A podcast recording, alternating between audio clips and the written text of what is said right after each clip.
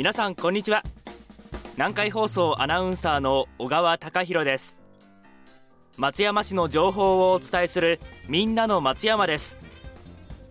今回お伝えする内容は大掃除も火災予防の一つですをテーマに消防局予防課の宇高さんにお話を聞いてきました。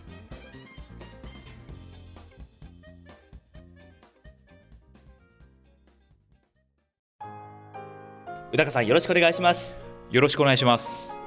さて今年も残りわずかになりました。市民の皆さんも大掃除やお正月の準備で大忙しだと思います。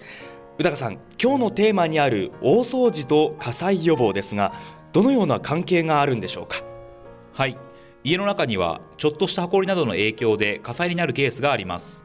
年末の大掃除では普段あまり気にしていない場所や目の届かない場所の火の元を点検していただく良い機会になると思いますどのような場所を確認したらいいんでしょうか？まず一番身近で普段あまり気にしない場所として家具などに隠れたコンセントがあります。家具の影に隠れていたり普段抜き差ししないコンセントとかありますよね。はい。コンセントにホコリが溜まっていると電気が原因となる火災が起きることがあります。これはコンセントと電源プラグの間に溜まったホコリが湿気を帯びそこに電流が流れることで発火する現象でトラッキングと言います。このトラッキングはコンセントの周りを掃除することで防ぐことができます。大掃除の時にはぜひ隠れた場所のコンセント周辺の掃除をお願いします。またこの時期は暖房器具や加湿器など普段以上に電気を使っているご家庭も多いと思います。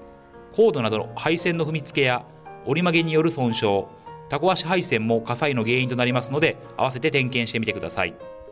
そう考えると他にもたくさんありそうですね。料理をする台所ではコンロや電子レンジ内の油汚れを取り除いておくことが大切なんですよね。はいその通りです。グリルや電子レンジ内に油かすが溜まっていると使用中にその油かすに着火して火災になることがあります。こびりついた油はきれいに取り除きコンロの周りには燃えやすいものを置かないように整理しておきましょう。また消火器を置いているご家庭では消火器の製造日の確認もお願いします。おおむね10年を目安に買い替えていただき錆や亀裂があるもの腐食が進んでいるものは大変危険ですので廃棄してください。なお通常のゴミとしては廃棄できませんのでメーカーや購入店にご相談ください。家庭にある消火器もぜひ確認していただきたいですね。さて寒さもぐっと厳しくなってきました。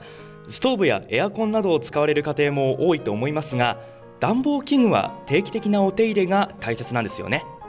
はい。説明書に沿ったお手入れや点検を行い正常に動かないまた故障の時は購入された販売店かメーカーにお問い合わせください。また石油ストーブでは指定された燃料以外のものを使って火災になった事例もありますので指定された燃料を必ずお使いください。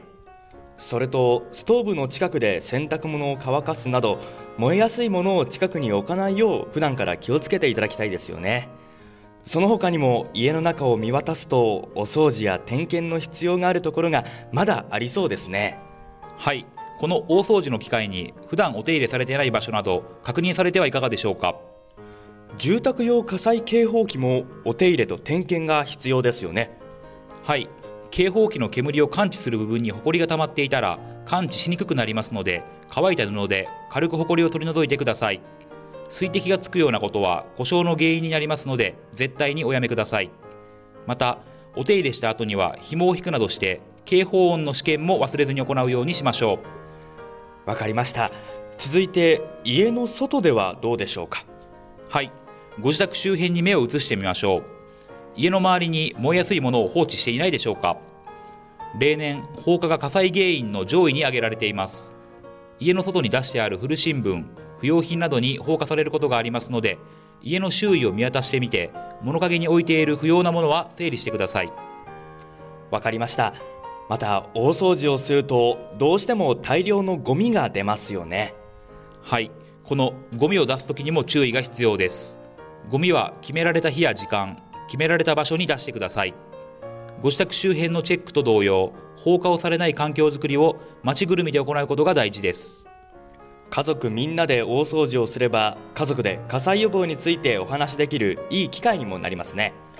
その他に年末年始に注意していただきたいことはありますか？年末年始はご自宅で過ごされる時間も多くなります。喫煙される方は寝タバコは絶対しない。タバコの火は必ず消す灰皿はこまめに取り替えるということを心がけていただくようお願いします。またお子さんたちと一緒の時間も長くなります。マッチやライターは必ず子供の目の届かない場所で管理していただくようお願いします。身の回りから火災の原因を取り除くことが火災予防の一番の近道ですね。今日は松山市消防局予防課の宇高さんから大掃除も火災予防の一つですというテーマでお話を伺いました。宇高さんありがとうございました。ありがとうございました。今回は消防局予防課の宇高さんにお話を聞いてきました。新型コロナウイルスの感染防止について松山市からお知らせです。発熱など風邪の症状がある場合はかかりつけ医などの身近な医療機関にまずは電話で相談してください。相談する医療機関を迷う場合は受診相談センター089-909-3483 089-909-3483にご相談いただきましたら最寄りの医療機関を紹介します。受診の結果医師が必要と判断した場合は新型コロナやインフルエンザの検査を実施します。以上松山市の情報をお伝えするみんなの松山でした。